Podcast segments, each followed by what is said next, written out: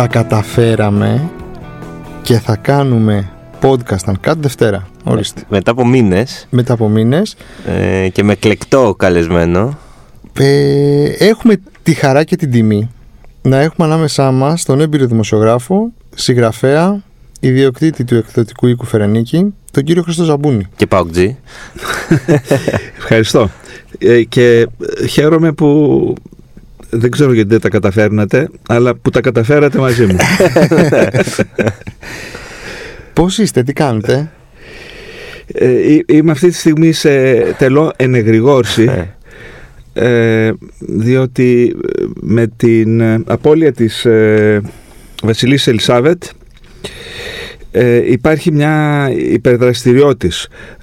Έφνης ένιωσα μια απέραντη μοναξιά, διότι αντελήφθη ότι δεν υπάρχει άλλος στη χώρα που να κάνει βασιλικό ρεπορτάζ. Και κάθε φορά που μου τηλεφωνούσαν από τις τηλεοψίες, από τα τηλεοπτικά δίκτυα ή από τα ραδιόφωνα ή από εφημερίδες, έλεγα δεν υπάρχει κανένας άλλος να πάρετε. Και αντελήφθη ότι δεν υπήρχε. Ναι, έχουν μάλλον ταυτίσει το όνομά σας με το συγκεκριμένο ρεπορτάζ και όχι άδικα. Όχι, έχω αποτύχει γιατί δεν έχω δημιουργήσει διαδοχή. Ναι, μια σχολή. Μια διαδοχή. Υπάρχει διαδοχή, αλλά... Όπως και στη Βασιλεία. Ακριβώς. Υπάρχουν, τότε που είχαμε το Life and Style, υπάρχουν διάδοχοι, αλλά φαίνεται είναι ντροπαλή. Ή προτιμάει ο κόσμος την αυθεντία από το... Αυτή είναι βαριά κουβέντα που με βάζει σε... μου δημιουργεί περισσότερο την ευθύνη να είμαι προσεκτικός και σοβαρός σε αυτά που λέω. Την είχατε συναντήσει τη Βασίλισσα? Ναι. Η Βασίλισσα Ελισάβετ είχε πολύ στενές σχέσεις. Όταν λέω πολύ στενές σχέσεις, μου είχε κάνει μια πολύ εντύπωση τότε που πρώτο πήγα στο Λονδίνο για να ζήσω μια περίοδο της ζωής μου. Μία φορά την εβδομάδα συναντούσε τον Κωνσταντίνο και μου είχε κάνει τεραστή εντύπωση, γιατί όπως καταλαβαίνετε έχει χίλια άλλα πράγματα να κάνει. Μιλάω πριν 3 δεκαετίες τώρα. Αυτό ήθελα να ρωτήσω, το χρονικό πλαίσιο. Και του είχε ιδιαίτερη αδυναμία, τον υποστήριξε, και αν διαβάσετε και το μήνυμα που έστειλε, καθώς και του Παύλου, είχαν πολύ στενή σχέση. Και φτάνω στο ερώτημά σας. Ναι, τις 2 φορές που τη συνείδησα ήταν σε εκδηλώσεις στο γάμο της πριγκίψας Αλεξίας στο Λονδίνο, όπου θέλω να σας πω ότι ήρθαν κι άλλοι βασιλείς, Χουάν Κάρλος, Ισπανίας, Δανίας, ήρθαν συγγενείς, παρήλασαν διάφοροι βασιλείς, αλλά όταν έφτασε η Ελισάβετ, θέλω να σας πω, το δέος όχι μόνο εμού, όλων των υπολείπων, πολύ σπανίως επισκίασε τα πάντα. Στη ζωή μου το έχω δει αυτό το δέος. Μιλάτε από όλους, έτσι, τους παρευρισκόμενους? Από όλους, δεν μιλάω για τον εαυτό μου, γιατί εγώ ας πούμε ότι δεν είμαι αντικειμενικός. Ήταν, όπως λένε οι Αγγλοσάξονες, larger than life, πολύ μεγαλύτερη από την θέση της και από το ρόλο της. Το μεγάλωσε. Εταυθίστη. Λέγαμε The Queen. Δεν έλεγες χώρα, έλεγες The Queen. Ήταν η Βασίλισσα. Υπάρχει η Βασίλισσα της Δανίας, όπως ξέρετε, που έβαλε και τους εορτασμούς για το χρυσό ιωβιλέο της. Η αδελφή της δικής μας, της Βασίλισσα της Άννας Μαρίας. Αλλά να μην πολυλογώ, γιατί περιμένω με αγωνία την επόμενη σας ερώτηση. Βασικά δώσατε μια ωραία πάσα για να πούμε τι ήταν αυτό που την έκανε τόσο ξεχωριστή. Ήτανε τα 70 χρόνια που ήταν στο θρόνο, ήταν η προσωπικότητά της, ήταν ότι οι Άγγλοι έτσι κι αλλιώς έχουν μια τάση να δίνουν και μια γεύση marketing στη βασιλεία τους και στη βασίλισσα. Τι από όλα αυτά την έκανε τόσο ξεχωριστή?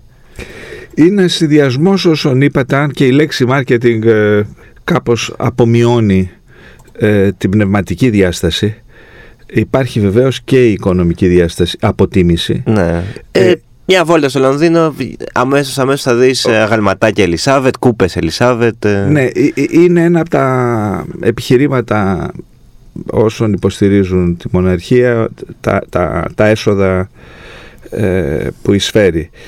Και επίσης θέλω να σας πω ότι δεν στοιχίζει και σχεδόν τίποτε στους πολίτες του Ηνωμένου Βασιλείου. Είναι 0,78 cents το κόστος της Βασιλείας, διότι έχουν βρει έναν τρόπο να υπάρχουν έσοδα από αλλού, από το Crown Estate. Είναι ένα πολύπλοκο σύστημα που φαντάζομαι δεν είναι τις ώρες. Η Ελισάβετ ως προσωπικό της και ως ηγέτης, σε μια εποχή που την εποχή που ανήλθε στο θρόνο, ήταν ελαίο Θεού. Είναι η μόνη χώρα όπου ίσχυε,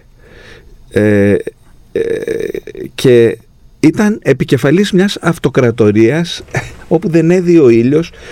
Το 1/5 των εδαφών του πλανήτου, Ινδία, Καναδάς, Αυστραλία, να μην σας πω και τις υπόλοιπες χώρες, και το 1/3 των θαλασσών ήλεγχε. Οπότε όλη αυτή η μεγαλοπρέπεια που πολλοί απορούν σήμερα, τι είναι όλες αυτές οι παράτες, τι είναι όλα αυτά οι ντουντούκες, οι στρατιωτικές εκδηλώσεις, όλα αυτά είναι μία συνέχεια της αυτοκρατορικής παραδόσης.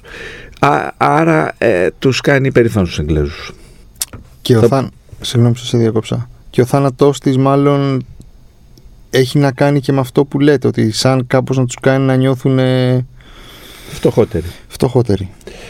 Ναι, γιατί συμβόλιζε ένα έθνος. Ένα έθνος εκπροσωπούσε ένα έθνος. Κάτι που δεν μπορούν να το καταφέρουν οι πολιτικοί.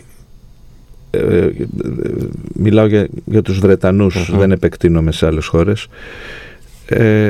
Είχε καταφέρει να ενώσει ένα έθνος, να ταυτιστεί με το έθνος. Δεν είναι εύκολο αυτό. Κανένας πρόεδρος της δημοκρατίας, ή ελάχιστη, κανένας πρωθυπουργός, γιατί δεν έχει και το ιστορικό βάθος, και γι' αυτό ο θάνατός της είναι παγκόσμιος, πλανητικός. Είναι πολύ μεγάλων διαστάσεων αυτή η κατάσταση. Κλείνει ένας κύκλος με το θάνατό της, αναφορικά με τις μοναρχίες και τις βασιλείες και... Όχι ακριβώς. Δηλαδή, επειδή είπατε και πριν ότι, ότι σαν προσωπικότητα ήταν larger than life και είναι the queen, όλοι την αναγνωρίζουν, ότι μήπως από εδώ και στο εξής...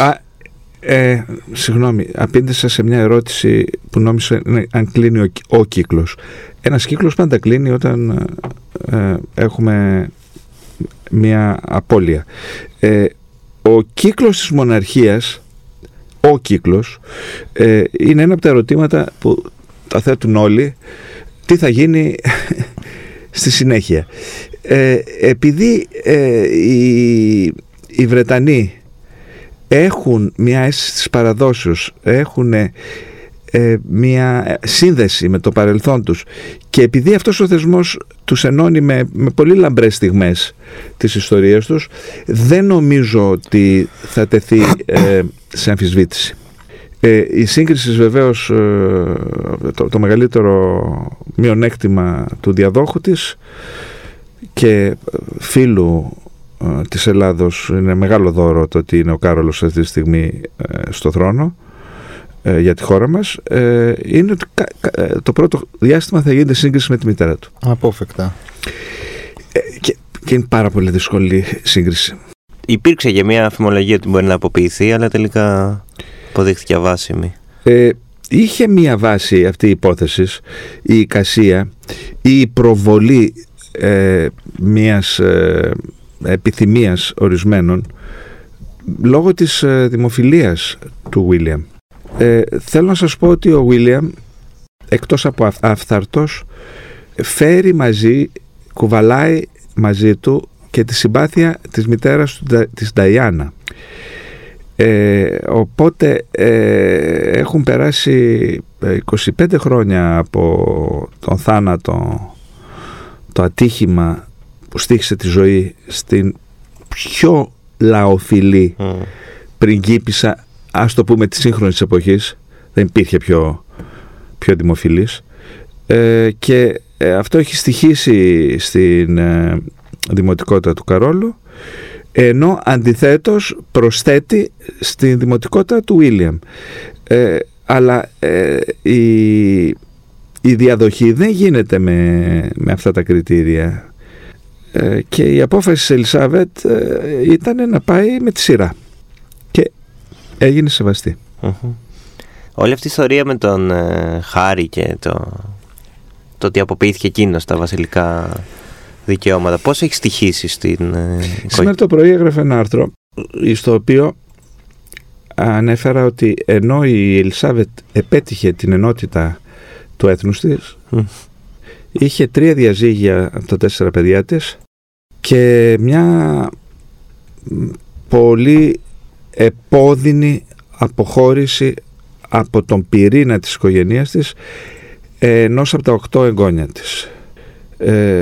Πέραν από την στενοχώρια της για το θάνατο του προσφυλού συζύγου της, του Φιλίππου, που είναι και ένας από τους λόγους που επιτάχυνε κιόλας και την κατάσταση της υγείας της, επιτάχυνε την επιταχύρω εξέλιξη της υγείας της, νομίζω, και ο COVID, νομίζω η στεναχώρια για το Χάρη τη στίχιονε το τελευταίο διάστημα, και η εικόνα χθες που έκανε το γύρο του κόσμου, του Χάρη με τη Μέγαν και του Ουίλιαμ με τη Γκέιτ πλάι-πλάι να κοιτούν τα τιμητικά σημειώματα και λουλούδια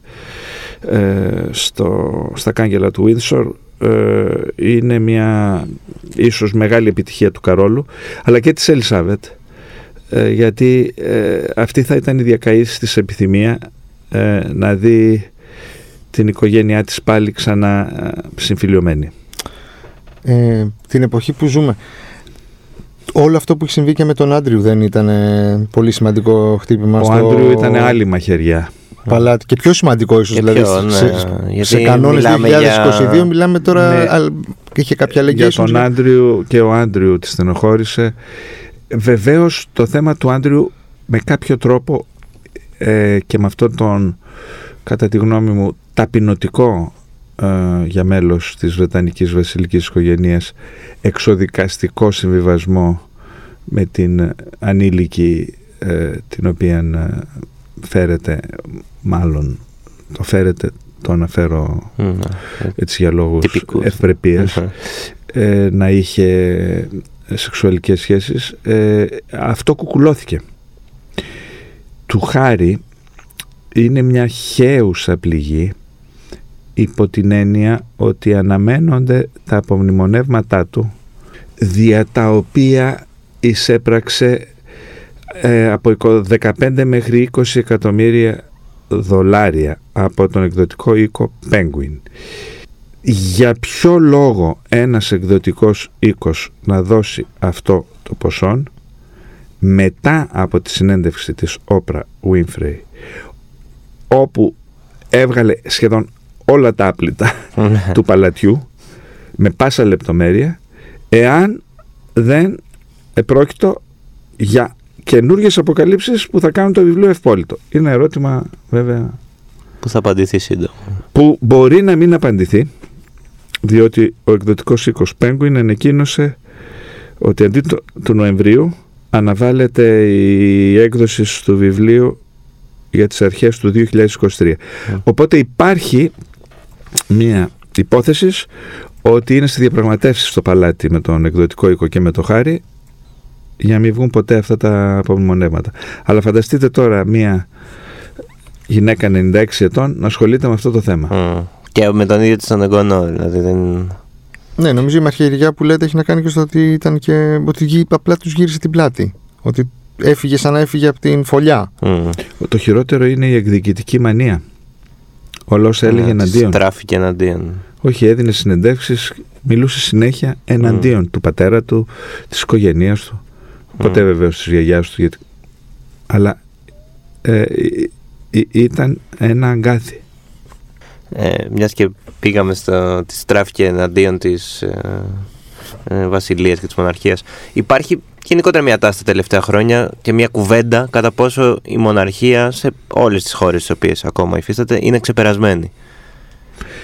Υπάρχει αυτή η συζήτηση ότι είναι ένας αναχρονιστικός θεσμός, ότι δεν έχει κανένα νόημα, και υπάρχει και ο αντίλογος ότι είναι ένας θεσμός που ενώνει τους πολίτες μιας χώρας με το παρελθόν τους και είναι ένας θεσμός που είναι υπεράνω των έρηδων, των κομμάτων και των πολιτικών, και παρότι δεν έχει εξουσίες έχει μια ψυχολογική επιρροή και πάνω στους πολιτικούς. Δηλαδή όλοι οι πολιτικοί, για να φέρουμε για παράδειγμα οι πρωθυπουργοί της Αγγλίας, πήγαιναν και συνεβουλεύοντο την Ελισάβετ. Ισχύει ότι την έβλεπαν μια φορά την εβδομάδα? Ναι, πάντα. Αυτό και θα συνεχίσει.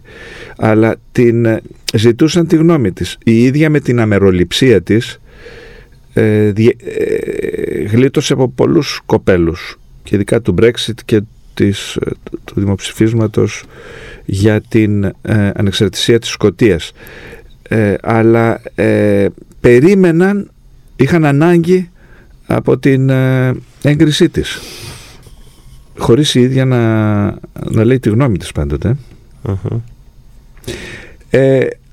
Άρα έχει ένα νόημα και σε πολλά άλλα επίπεδα, αλλά το κυριότερο για μένα είναι το ψυχολογικό για ένα λαό, ότι έχουν ένα σύμβολο το οποίο έρχεται μέσα από τους αιώνες, και κάτι που δεν μπορούν να το κάνουν ποτέ οι άνθρωποι που εκλέγονται σε δημόσια αξιώματα κάθε 4 χρόνια ή 5.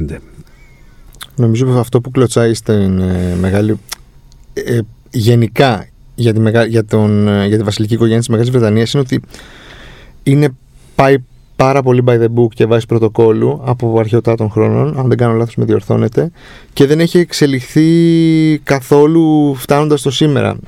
Π.χ. οι σκανδιναβικές χώρες είναι πιο κοντά στη σημερινή εποχή από ότι η βασίλισσα. Η βασίλισσα, είναι αλήθεια, ήταν απόμακρη. Όταν λέμε η βασίλισσα λέμε η Ελισάβετ. Ναι. Ήταν απόμακρη. Και αυτό νομίζω μεγέθυνε και το μυστήριο και το ενδιαφέρον, γιατί σήμερα στην εποχή των social media, όπου μπορούμε να δούμε κάποιον από το πρωί που θα ξυπνήσει μέχρι την ώρα που θα πάει να κοιμηθεί, τα πάντα, τις δραστηριότητες του δηλαδή με κάθε λεπτομέρεια, το ότι ήταν κάτι που δεν μπορούσαν να το αγγίξουν, να το πλησιάσουν, για μένα ήταν ένα δείγμα ανωτερότητος. Με τον Κάρολο θα αλλάξουν όλα αυτά. Ήδη η βασίλισσα πήρε αρκετά μέτρα για να εξυγχρονίσει το θεσμό, δηλαδή θέλω να πω μίκρινε τον αριθμό των εργαζομένων. Όταν λέμε εργαζομένων, γιατί είδα ένα αστείο, υποτίθεται εντός εισαγωγικών, μια αστεία ανάρτηση που έλεγε άνεργος 73 ετών, του λένε ότι βρήκε δουλειά, και έδειχνε τον Κάρολο. Ο Κάρολος, πλην το ότι είναι ένας από τους πιο επιτυχημένους επιχειρηματίες της Αγγλίας, του Ηνωμένου Βασιλείου, με τα Dutchess Originals, τα βιολογικά προϊόντα που κάνει στο κτήμα του, γιατί όπως ξέρετε είναι από πολύ παλιά υπέρμαχος της οικολογίας, κατά των γενετικώς μεταλλαγμένων προϊόντων. Όπως θα γνωρίζετε, στην τελευταία σύνοδο της Λεσκόβης μίλησε και είπε στους ηγέτες όλων των χωρών ότι δεν έχει κανένα νόημα να μιλάτε, πρέπει να αρχίσετε να τη δράση. Ο Κάρολος λοιπόν πηγαίνει από το πρωί μέχρι το βράδυ, αλλάζει γύρω στις 8 με 9 φορές την ημέρα φορεσιά, τα κουστούμια του εννοώ, διότι αντιπροσωπεύει το στέμα, δεν ξέρω σε πόσες εκδηλώσεις και σε πόσα φιλανθρωπικά. Το Princess Trust, το δικό του ίδρυμα, έχει βρει δουλειά σε 1 εκατομμύριο από συνάγωγους νεαρούς που έχουν αποφυλακιστεί, που είναι άνεργοι, που είναι στο περιθώριο. Ποιος άνεργος? Δεν προλαβαίνει να πάρει ανάσα. Αυτοί που νομίζουν ότι δεν εργάζονται τα μέλη των βασιλικών οικογενειών, σφάλουν λόγω αγνίας. Φαντάζομαι ότι κάθονται στο παλάτι όλη την. Ναι, ότι πάνε βόλτα τον ευρώ. Ναι, ναι. Ότι κυνηγάνε αλεπούδες όλη μέρα. Είναι τα κλισέ. Τα μπαρμπούρ και πάνε και γι' αυτό. Το κάνουν γι' αυτό. Ναι, εντάξει. Φαντάζομαι κάνουν. Όχι, αλλά έχει πάρα πολύ ταξίδι. Δηλαδή, για παράδειγμα, έχετε σκεφτεί ότι ο Κάρολος εν μέσω COVID ήταν ο μόνος εκπρόσωπος των πρώην προστάτητων δυνάμεων, δηλαδή αυτών που μας έδωσαν την ανεξαρτησία μας, που ήρθε στην Ελλάδα, ενώ που την έστειλε τον πρωθυπουργό του και ο Μακρόν λόγω COVID ακύρωσε τελευταία στιγμή. Έχετε σκεφτεί τι έκανε 3 μέρες από το πρωί μέχρι το βράδυ, που πόσες συναντήσεις είχε, πόσες φορές εκπροσώπησε το στέμα, είτε χορεύοντας στην Κρήτη, είτε δακρύζοντας στον άγνωστο στρατιώτη. Αυτό τι είναι, ανεργία είναι? Κακώς παρασύρωμαι και προσπαθώ να απαντήσω σε ανέμπνευστα θέματα. Είπατε κάτι πριν, το οποίο θέλω τώρα να επανέλθω. Είπατε ότι, ότι ο Κάρολος είναι ο βασιλιάς της Αγγλίας, μπορεί να βοηθήσει ποικιλοτρόπως στην Ελλάδα. Ναι. Πώς θα μπορούσε δηλαδή αυτό να ισχύσει? Οι βασιλείς, όπως ξέρετε, και ειδικά της συγκεκριμένης χώρας, έχουν μια αόρατη επιρροή. Λέγεται lobbying. Σε αντίθεση με τη μητέρα του και τον πατέρα του, που είχαν μια αγκύλωση, ο πατέρας του διότι είχε το θέμα της της αποφάσεως να εκτελεστεί ο πρίγκιπας Ανδρέας, δηλαδή ο δικός του πατέρας, μετά τη μικρασιατική καταστροφή. Σώθηκε από τους Εγγλέζους τελευταία στιγμή και έφυγε με ένα πλοίο. Δηλαδή αυτό το τραύμα ενός παιδιού που γεννήθηκε στην Κέρκυρα και έφυγε μέσα σε ένα καφάσι με πορτοκάλια ενός έτους. Το 21 γεννήθηκε ο Φίλιππος, το 22 έγινε μικρασιατική καταστροφή. Τότε φύγανε νύχτα και μεγάλωσε άπατρης, φέροντας τον τίτλο του πρίγκιπος της Ελλάδος, αλλά στην ουσία οι Έλληνες είχαν διώξει τον πατέρα του και είχαν διώξει όλη τη βασιλική οικογένεια. Αν θυμάστε, υπήρχε μια ευασίλευτος το 23 μέχρι το 35 που έγινε το δημοψήφισμα και γύρισε ο Γιώργος ο δεύτερος. Οπότε ο Φίλιππος ήτανε, ας το πούμε, το κρατούσε μανιάτικο. Η Ελισάβετ, μετά ήρθε το Κυπριακό και υπήρχε το πολιτικό θέμα, όπου δεν μπορούσε να αναμειχθεί, και μετά ήρθε και το δημοψήφισμα που οι Έλληνες έδιωξαν τον Κωνσταντίνο, δηλαδή που όλα αυτά μαζί, ας το πω λίγο ήπια, δεν βοηθούσαν. Όταν ακούγανε Ελλάδα δεν βγαίναν σημαίες. Με τον Κάρολο όχι απλώς πάμε στο άλλο άκρο.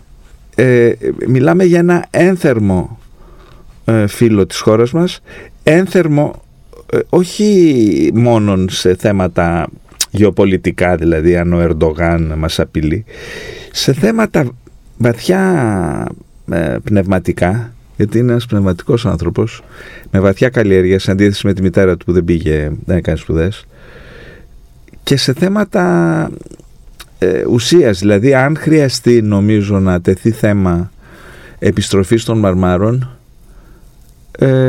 έχω την εντύπωση ότι ο Κάρολος μπορεί με ένα νεύμα να το υποστηρίξει το αίτημα, αν τεθεί.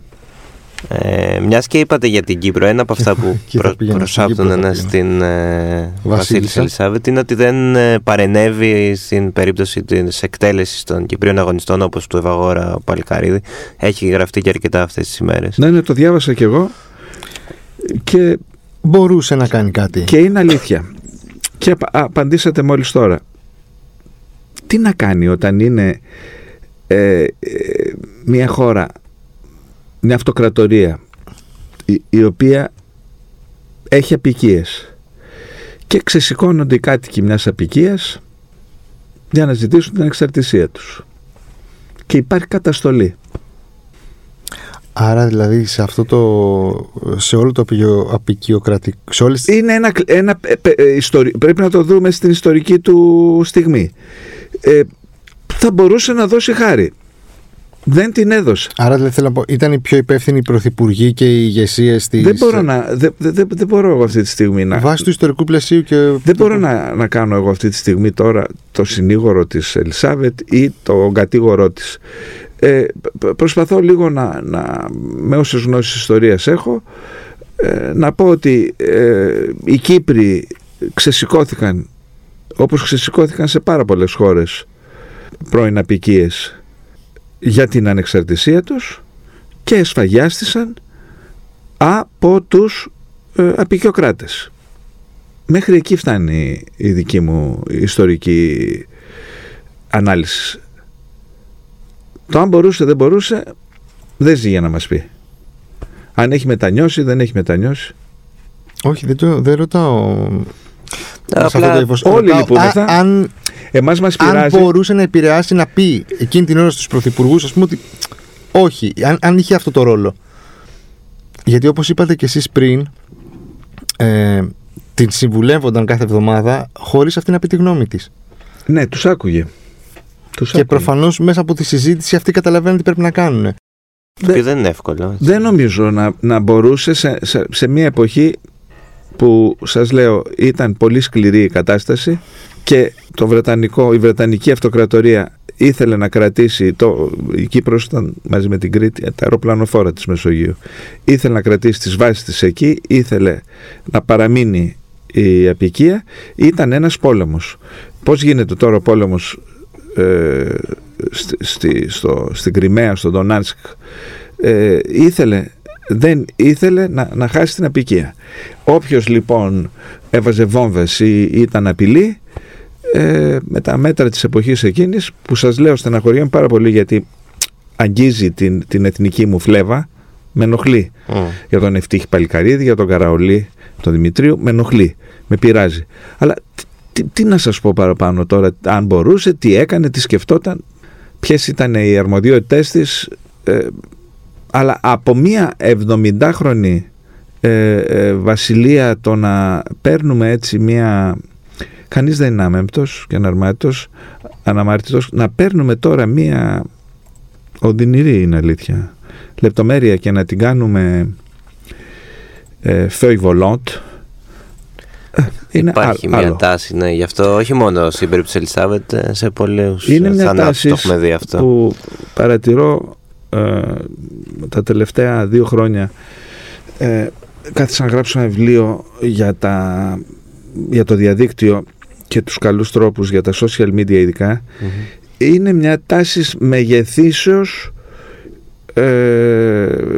μαζί με θυμό, με ύβρις του παραμικρού, και μέσα σε αυτό το εντάσσω το συγκεκριμένο. Για να χαλαρώσουμε λίγο το κλίμα, το Crown το έχετε δει? Πλιστάκης. Και για να μάθω.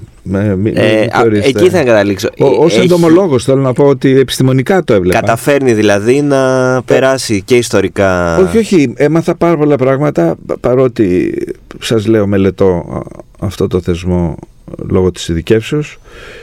Έμαθα πάρα πολλά πράγματα και βεβαίως δεν παρεσύρθη από όλες τις καρικατούρες και τις δραματοποιήσεις και ορισμένες ιστορικές έτσι ανακρίβειες, αλλά ήταν σχολείο για μένα και είναι, και περιμένω. Όλος ο κόσμος νομίζω μπήκε περισσότερο, είδε πώς ζουν οι βασιλιάδες. Τους έκανε πιο προσιτούς και πιο ανθρώπινους. Σας λέω, έμαθα. Δηλαδή δεν είχα πάει ποτέ στο Balmoral, δεν είχα δει. Στο Buckingham πήγα, αλλά έμαθα πάρα πολλά πράγματα. Στην κηδεία θα παρευρεθείτε? Την κηδεία θα τη σχολιάσω από την δημόσια τηλεόραση, από το στούντιο. Όπως γνωρίζετε εσείς, λόγω της νεαρής σας ηλικίας, δεν έχετε προλάβει τις εποχές όπου τα κανάλια μας στέλναν για να αναμεταδώσουμε διάφορα γεγονότα τώρα γίνει κανένας πόλεμος μόνο. Δεν έχουν πια την οικονομική άνεση να στείλουν ανθρώπους στο εξωτερικό, αλλά νομίζω ότι και είναι και πιο εύκολο και από το στούντιο, δηλαδή και στο εξωτερικό έχει και μια λογική, νομίζω δεν είναι μόνο το οικονομικό, και στο εξωτερικό εγώ που πήγαινα για να καλύψω βασιλικούς γάμους, συμπαυτίσεις κτλ, σε ένα στούντιο ήμουνα πάλι. Δεν ήμουνα. Δεν μπορούσα να είμαι στην εκκλησία για να μεταδώσω, διότι για τεχνικούς λόγους. Θέλετε να μας μιλήσετε για το τελευταίο σας βιβλίο? Ήδη κάνατε μία αναφορά. Είναι το διαδικτυακό savoir vivre. Προτιμώ να μου πείτε εσάς αν σας ενδιαφέρει το θέμα. Πάρα πολύ. Εμάς μας ενδιαφέρει, όπως καταλαβαίνετε, και λόγω επαγγέλματος. Παρά να αυτοδιαφημίζομαι. Και σας έφερα ένα αντίτυπο, διότι τον κύριο Αμπατζή τον γνωρίζω, είχε την καλοσύνη να κάνουμε μαζί μια συνέντευξη και έχει πολύ ωραίο γραπτό, και αυτός είναι ο λόγος που αρνήθηκα σε 4 κανάλια και 3 ραδιόφωνα την ίδια ώρα για να έρθω εδώ. Υπερβάλλω, το είπα για να γελάσουμε. Και πάλι είναι τιμή μας. Όχι, ηρνήθην αυτή την ώρα να κάνω ένα link με μια εκπομπή που δεν θα πω το όνομά της για να μην εκτεθούν οι αγαπητοί δημοσιογράφοι. Στην Αγγλική Πρεσβεία είναι το βιβλίο συλληπιτηρίων, και επειδή με είχατε πάρει πριν, αλλά τη βρήκα πολύ ωραία ιδέα αυτή, το link με την Αγγλική Πρεσβεία και το βιβλίο των συλληπιτηρίων, είναι την ίδια ώρα και προτίμησα εσάς. Ευχαριστούμε πολύ. Θέλω τότε απλά να μας πείτε πώς φτάσατε στη σύλληψη ιδέας του να γράψετε ένα βιβλίο για το διαδικτυακό savoir vivre. Δηλαδή τι σας οδήγησε εκεί? Με οδήγησε μία εκπομπή όπου και ιδιαίτερα ο Δημήτρης Σουγκαρέζος και η Facebook βεβαίως, όπου με είχαν καλέσει για ένα άλλο θέμα και δεν ξέρω πώς αρχίσαν οι ερωτήσεις, μέχρι τι ώρα στέλνουμε μηνύματα, πώς χωρίζουμε στο Instagram ή στο Facebook, και άρχισε μια συζήτηση με πάρα πολλές λεπτομέρειες, γιατί ξεκίνησα λέγοντας ότι το κινητό πάνω στο τραπέζι είναι το μεγαλύτερο έγκλημα του κοινωνικού βίου, υπό την έννοια, ιδιαίτερα σε οικογενειακά τραπέζια, δηλαδή βρίσκεται μια οικογένεια, και αν βρίσκεται μια φορά την εβδομάδα, την Κυριακή, και ξαφνικά ακούς χτυπάει ο ύμνος του Παναθηναϊκού και είναι ο ένας και λέει τι ώρα θα πάμε στο γήπεδο, και αρχίζει και μιλάει, χτυπάει ένα τραγούδι, ξέρω εγώ, το Σάκι Ρουβά, και είναι ένα κορίτσι που χώρισε ο τέλος, και είναι ξαφνικά είσαι σε ένα τραπέζι όπου μιλάνε διάφοροι άνθρωποι στα κινητά τους με απρόσκλητους, και διαλύεται, για να μην σας πω, όταν μιλάνε κανονικά οι υπόλοιποι, αυτοί που σκύβουν και είναι στα μηνύματα ή να δουν το Instagram, τα διάφορα. Όσοι δεν σκύβουν και το κόνο προκάλυπτα. Ναι, δεν χρειάζεται καν να σκύψουν πια. Θέλω να σας πω ότι υπάρχει η πραγματική ζωή που πρέπει να διαφυλάξουμε. Πώς εμείς αυτή τη στιγμή τώρα, καλά δεν έχουμε και επιλογή, μιλάμε σαν άνθρωποι. Θα πρέπει να διαφυλάξουμε την πραγματική ζωή, δηλαδή να λέμε τώρα δεν έχει κινητό. Και έχω βρει μέσα στην έρευνα που έκανα διάφορες επιστημονικές μελέτες για την εξάρτηση, για το πώς επηρεάζει τον ύπνο, για το πότε πρέπει να σταματάμε να κλείνουμε το κινητό ή τον υπολογιστή, πόσες ώρες πριν, για να κοιμηθούμε καλά. Δηλαδή όσοι έχουν διαταραχές ύπνου, μην καθίσουν να ψάξουν άλλους λόγους. Είναι γιατί είναι το βράδυ στο κινητό. Είναι μέχρι να κοιμηθούν στο κινητό. Και όσοι ξυπνάνε το πρωί και συνδέονται αμέσως με το κινητό, με το που θα ξυπνήσουν, μην απορρίσουν που στην ημέρα τους θα χάσουν την επαφή με τους υπολείπους ανθρώπους, γιατί είναι κολλητικό. Θα πάει όλη τους ημέρα έτσι. Τώρα αυτή η κινδυνολογία έχει ένα νόημα για να αυστηροποιήσουμε. Έχω ένα πολύ μεγάλο κεφάλαιο για τα παιδιά και με βοήθησε πολύ και ο υπουργός ο Πιερακάκης, ο οποίος έχει και αυτός νέα παιδιά, και εάν δεν βάλουμε όρια στα παιδιά από 3-4 ετών το πότε θα μπορούν να έχουν επαφή με τις συσκευές, χάθηκαν τα παιδιά, γίνονται ζόμπι, έχει τελειώσει, είναι δηλαδή αποδεδειγμένο. Αυτή τη στιγμή οι κλινικές απεξαρτήσεως από τα social media κάνουν καλύτερες δουλειές από τις κλινικές απεξαρτήσεως από τα ναρκωτικά και το αλκοόλ. Τραμμένο. Να μην σας πω άλλα νομίζω όμως, γιατί ήρθαμε για άλλο λόγο εδώ. Τα υπόλοιπα όταν διαβάσουμε το βιβλίο και... Το δράμα ξέρετε ποιο είναι, όταν ένας συγγραφέας μας δίνει ένα βιβλίο, ότι κάποια στιγμή μπορεί να μας βρει στον δρόμο και να μας πει το διάβασες.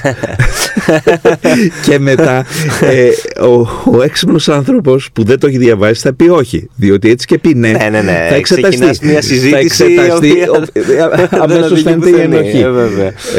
Οπότε σας λυπάμαι πολύ, γιατί θα σας ψάξω. Ναι, όχι. Δέχομαι να εξεταστώ. Για τον ΠΑΟΚ θα πούμε τίποτα? Αν πιστεύετε ότι έχω αγωνία για το, παρότι παίζουμε στην Τούμπα, τι θα γίνει με τη Λαμία, θα καταλάβετε ότι ισχύει. Δεν έχει περάσει η αγάπη για τον ΠΑΟΚ δηλαδή. Δεν νομίζω ότι σβήνει αυτό. Όχι, δεν είναι. Και είναι κάτι όμορφο, γιατί είναι, ξέχασα να σας το πω για τη Βασίλισσα Ελισάβετ και γιατί απορούν όλοι, γιατί κλαίνε οι άνθρωποι για τη Βασίλισσα τους. Είναι ταυτοτικό θέμα, είναι η ταυτότητα. Και για μένα που κατάγομαι και γεννήθηκα στη Βόρειο Ελλάδα και οι γονείς μου είναι και όλοι οι συγγενείς και τα σόγια είναι πάνω, είναι ταυτότητα ο ΠΑΟΚ. Και όσο ζούσα στο εξωτερικό, γιατί έζησα πολλά χρόνια, ήταν ένα, μαζί με άλλα στοιχεία βεβαίως, ήταν ένα στοιχείο ταυτότητος. Και επίσης κανείς δεν το πιστεύει, μου αρέσει και η τρέλα των οπαδών και όλο το... Ναι. Πολλές φορές ξεφεύγουν όμως από το Savoir Vivre. Είχα ξεκινήσει να γράψω το Savoir Vivre του καλού Παουξή, αλλά έφτασα στη δεύτερη σελίδα. Έχετε γράψει όμως για τα συνθήματα των Βάτων του ΠΑΟΚ. Ναι, αλλά έγραψα ένα βιβλίο για την ιστορία του ΠΑΟΚ, και το οποίο θα ήταν 1000 σελίδες, γιατί έβαλα συνθήματα. Έκοψα 750 σελίδες τα απρεπή συνθήματα. Τα υβριστικά. Δεν υβρίζω και ούτε μ' αρέσει να πηγαίνω στο γήπεδο και να ακούω της μητέρας του διαιτητού ή του προέδρου της αντιπάλου ομάδος. Δεν μ' αρέσει. Αλλά η τρέλα είναι κάτι ενδιαφέρον. Ναι. Τουλάχιστον για μένα. Εγώ θέλω να κάνω μια ερώτηση λίγο πιο γενική, που αφορά την κοινωνία μας έτσι όπως είναι διαμορφωμένη το 2022, που υπάρχει πάρα πολύ πόλωση. Αν έχουμε ξεχάσει τους καλούς μας τρόπους σαν λαός, και αν έχουμε γίνει περισσότερο αγενείς από ό,τι ήμασταν κάποτε. Οι εποχές κρίσεων έχουν πάντα σαν ένα από τα πρώτα θύματα είναι η ευγένεια. Και περνάμε, δεν είναι 2022, είναι από το 2010, από το Καστελόριζο. Το βλέπουμε στο δρόμο, το βλέπουμε παντού, σε οποιαδήποτε ουρά σχηματιστεί, αλλά κυρίως σας λέω εκεί που είναι ανεξέλεκτος ο θυμός, είναι κάτι σαν οχετός, επιμένω σε αυτή την εικόνα του οχετού, είναι στα social media, στα μέσα κοινωνικής δικτυώσεως. Εκεί κυρίως περισσότερο πίσω από προφίλ ψεύτικα, ο καθένας βγάζει ό,τι πιο απολύτιστο, για να μην πω χυδαίο, έχει η ανθρώπινη φύση. Δηλαδή εξανεμίζονται χιλιετίες πολιτισμού. Και αν σκεφτούμε ότι στη χώρα μας, εδώ σε αυτόν τον τόπο, εγεννήθη ένας πολιτισμός ο οποίος εξήχθη στα πέρατα του κόσμου, και ακόμη όλοι λένε για το ελληνικό πνεύμα, και διαβάζεις στο Twitter αυτά που διαβάζεις, λες θα καθίσω να γράψω ένα βιβλίο για την περίφημη ελληνική επιστημονική βιβλία. Μήπως το διαβάσει κανείς και μήπως θα κλείσω με έναν κανόνα προς τους χρήστες, τον οποίο ο ίδιος τον θέτω στον εαυτό μου. Θα λέγαμε τα ίδια σε πρόσωπο με πρόσωπο επικοινωνία? Και εκεί τελειώνει η ιστορία. Ναι. Σας ευχαριστούμε πάρα πολύ για τον χρόνο σας και για όλα τα ωραία που είπαμε. Χαρήκαμε πάρα πολύ που ήσταν μαζί μας. Να απολαύσαμε την... Εγώ για την ωραία και επιτρέψτε μου την έκφραση, πολιτισμένη συζήτηση. Δεν τσακωθήκαμε. Όχι αλίμονο. Όλοι θα νομίζουν... Παρόλο που είστε ΠΑΟΚ εσείς και εμείς Ολυμπιακοί, κρατήσαμε... Ναι. Όχι, είναι από τα περίεργα, δεν ξέρω. Σας ευχαριστούμε πάρα πολύ. Και εγώ. Και υγεία εύχομαι σε όσους μας ακούν. Όσοι μας ακούν μπορούν να μας ακούσουν στο One Man, στο Spotify, στο Google και στα Apple Podcasts. Ναι. Εμείς ανανεώνουμε το ραντεβού μας για την επόμενη εβδομάδα. Μπορεί Δευτέρα. Ελπίζω Δευτέρα. Μπορεί και Δευτέρα. Να κάναμε την αρχή. Σας ευχαριστούμε πολύ. Καλή συνέχεια. Καλή εβδομάδα. Να είστε καλά.